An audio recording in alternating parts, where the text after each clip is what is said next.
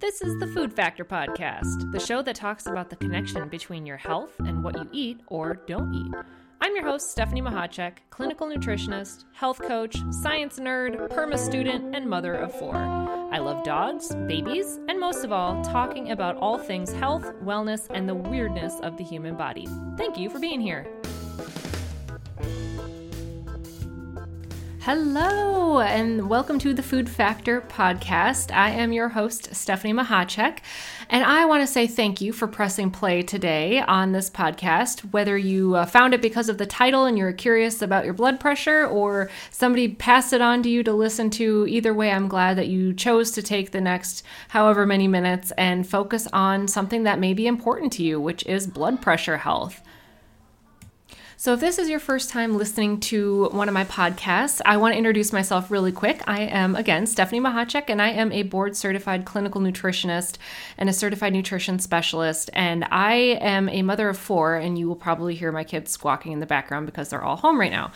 Either way, I really have a passion for helping people realize how some of their food choices can affect their health. And specifically today, I wanted to center the conversation around blood pressure because if you don't currently have high blood pressure yourself, chances are somebody you are very close to does have it. And the question then becomes do they know if they have it or not, which we will get into.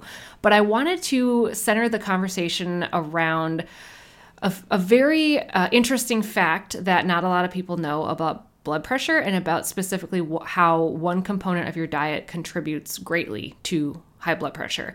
So let's back up a little bit and talk about um, blood pressure facts. So, a couple of facts that I just pulled from the CDC website. As of September 2021, so this year, a couple of months ago, 50% of men have high blood pressure in America. 50%. So think of two men, maybe you're one, maybe you know another. One of you has that. Um, 44% of women have it. So we're not too far behind, which is not a good thing. So uh, it's a prevalent, prevalent, prevalent issue in America. Um, especially, I mean, it's it's a worldwide thing, but I'm specifically targeting the U.S. Um, a large percentage of around 56% of African American population also has high blood pressure. So again, over half of the population uh, of that demographic has high blood pressure. It's a huge, huge problem. And if you were to kind of take a look at a map of the US, which actually is on the CDC website, which I will link in the show notes if you're curious, there is a map of the states of the United States of America, and it shows the prevalence of high blood pressure and it seems to be concentrated all in the south and southeast have the highest amounts of noted blood pressure issues.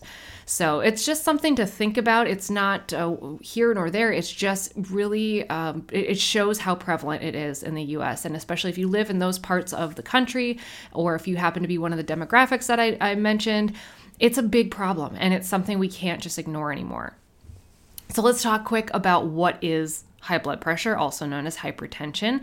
Um, it comes in categories. So if you've ever had your blood pressure reading done, they might, uh, if yours was high, they might give you a stage. So you, you might just have normal blood pressure, you might have elevated blood pressure, or you might be put into a category like stage one hypertension or stage two hypertension.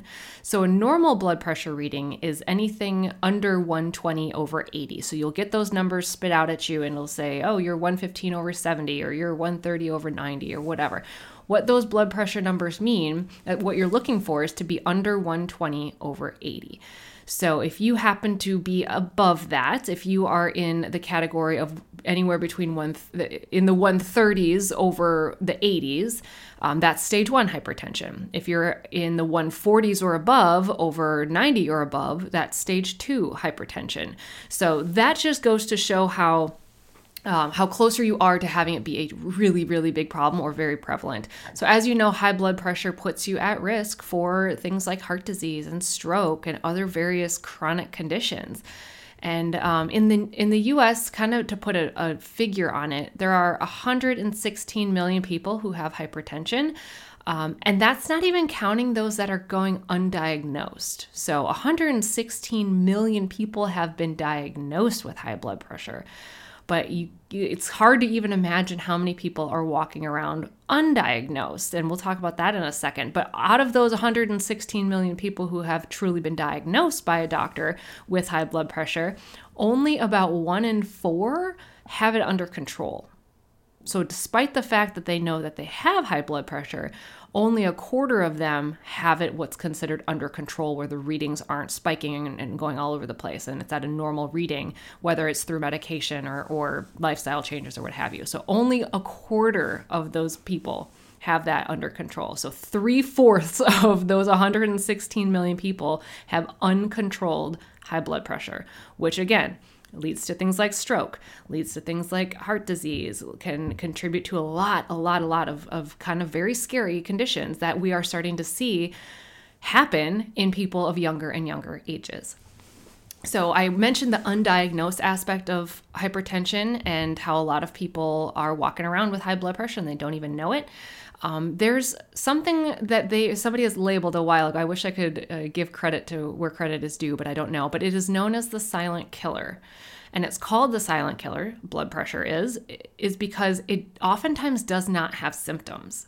So you might feel fine, but really you have your blood pressure checked and it's sky high. It's through the roof. So I think a lot of times the the idea is that you're going to be having like a pounding headache or you're going to be like really red in the face or you know you kind of get the image in your mind of somebody that's like a cartoon character that's like about to blow their lid because they're so frustrated or mad or angry or whatever.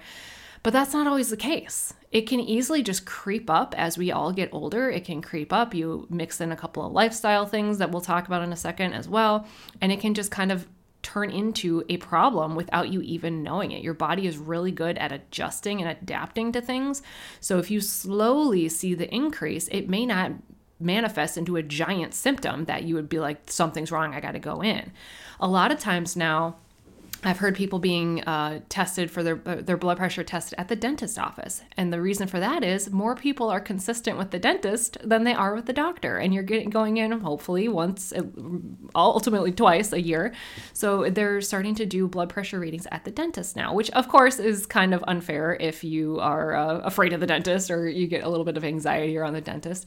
But that just goes to show, and I want to mention too, there's you won't be diagnosed with high blood pressure after just one reading they need to have a consistent reading. It needs to be consistently high for you to be diagnosed with high blood pressure. So, if that's a concern of yours, or if you have one high reading, um, you're going to want to go back in and get it checked multiple times just to make sure, rule out any, um, uh, you know, random occurrence that caused your blood pressure to spike.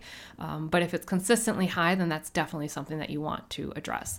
So, I wanted to note that the silent killer is definitely a thing, and, and a lot of times that can happen when you hear about the people who randomly just have a heart attack or randomly have a stroke and and who's to say there may not have been a problem years in advance and they just didn't know that they had high blood pressure. So um, you can't always rely on going solely by symptoms to understand if you have high blood pressure or not. Um, so let's talk a little bit about the economical impact of blood pressure. Um, According again to the CDC, high blood pressure costs the US about 131 billion with a B dollars each year. So, can you imagine what would happen if more people were able to avoid blood pressure issues or get it under control if they do have it? So, and and you know, we're not going to dive into a whole lot of the the genetic component to um, to high blood pressure, of course, I'm not going to ignore the fact that there is. There can be a genetic component that um, just in somebody's DNA, they are more susceptible to have high blood pressure. Because what I want to focus on are the lifestyle factors and the modi- modifiable things that you can do.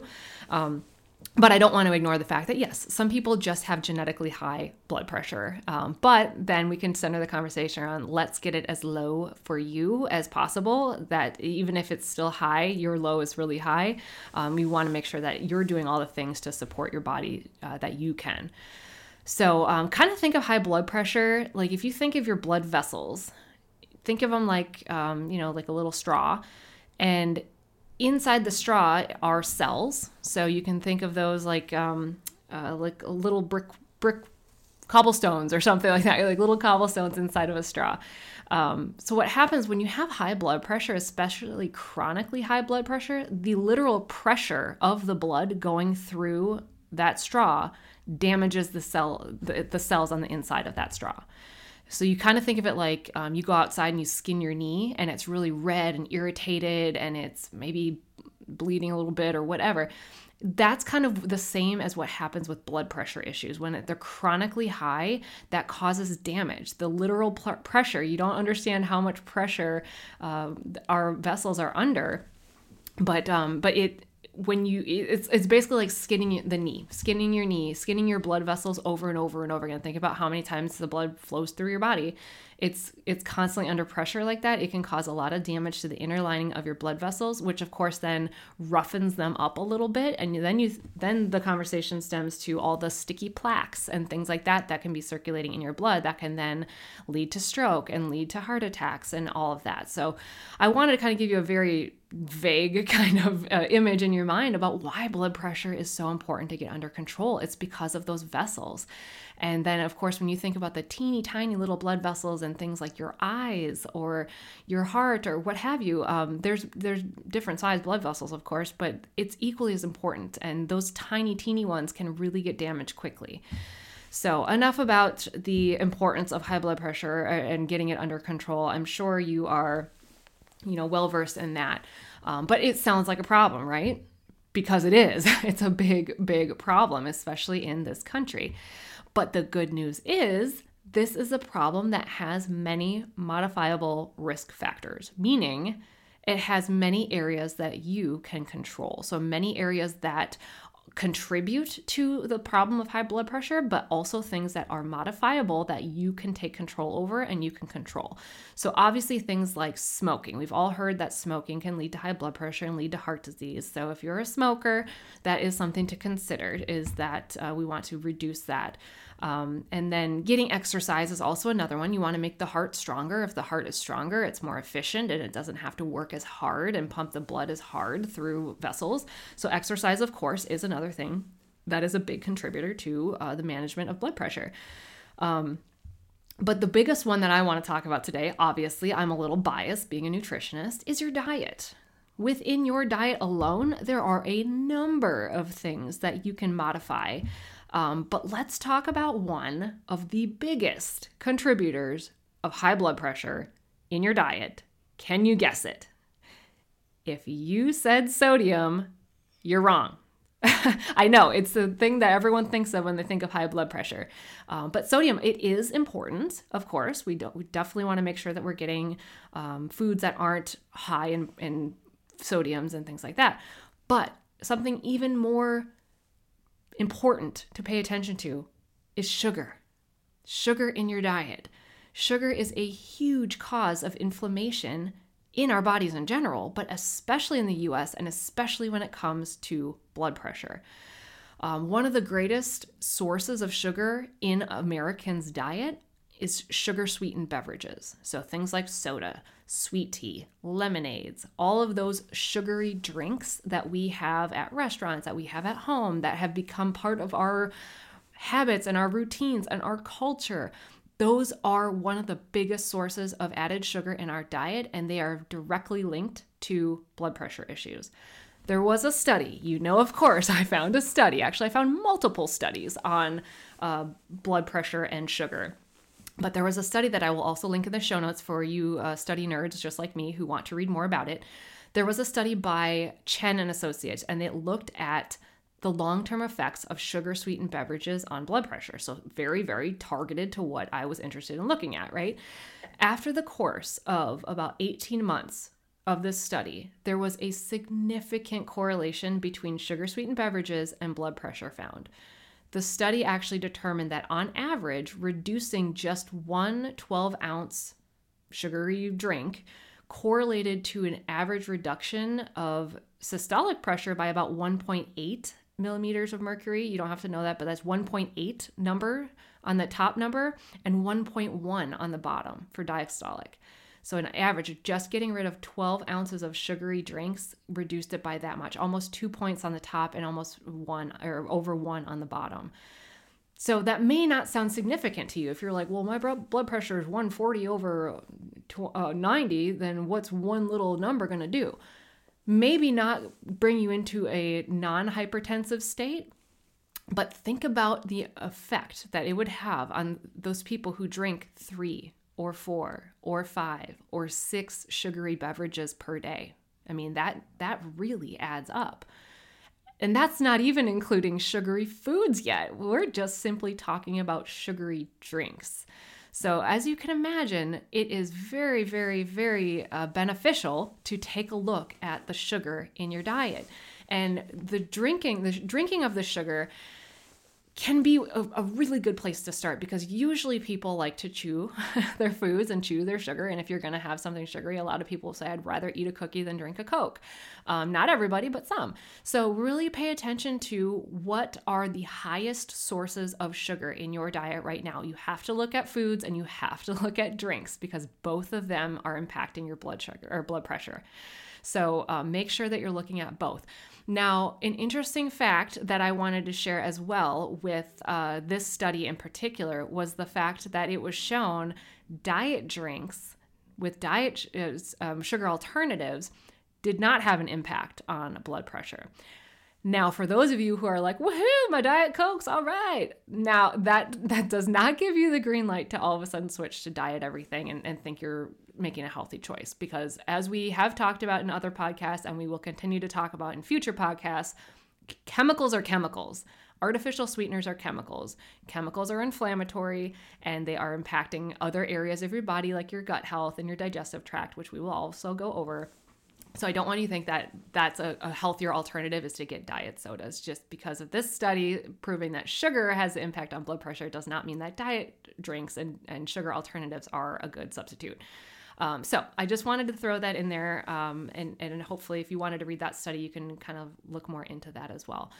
So I like to leave you with action plans right? I want to make sure that you are using this information, applying it to yourself, or maybe thinking about who it would benefit to know that, you know, first of all, it may start with get your blood pressure checked.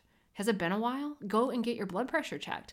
Um, it's surprising how how much our blood pressure can change. Um, and of course, I know I didn't really mention it, but I'll go over it quick. There are multiple factors that can lead to high blood pressure, like I think I stated before, but but looking at stress levels, looking at sleep, looking at exercise, looking at other food, looking at all these things. But we had a very, very stressful year last year. I mean, even if you weren't directly impacted by COVID, you were impacted in some way by the pandemic and the shutdowns and masking and all of that stuff. So everyone has gone through a very stressful year, a very stressful time. A lot of us are still lingering in that stressful period.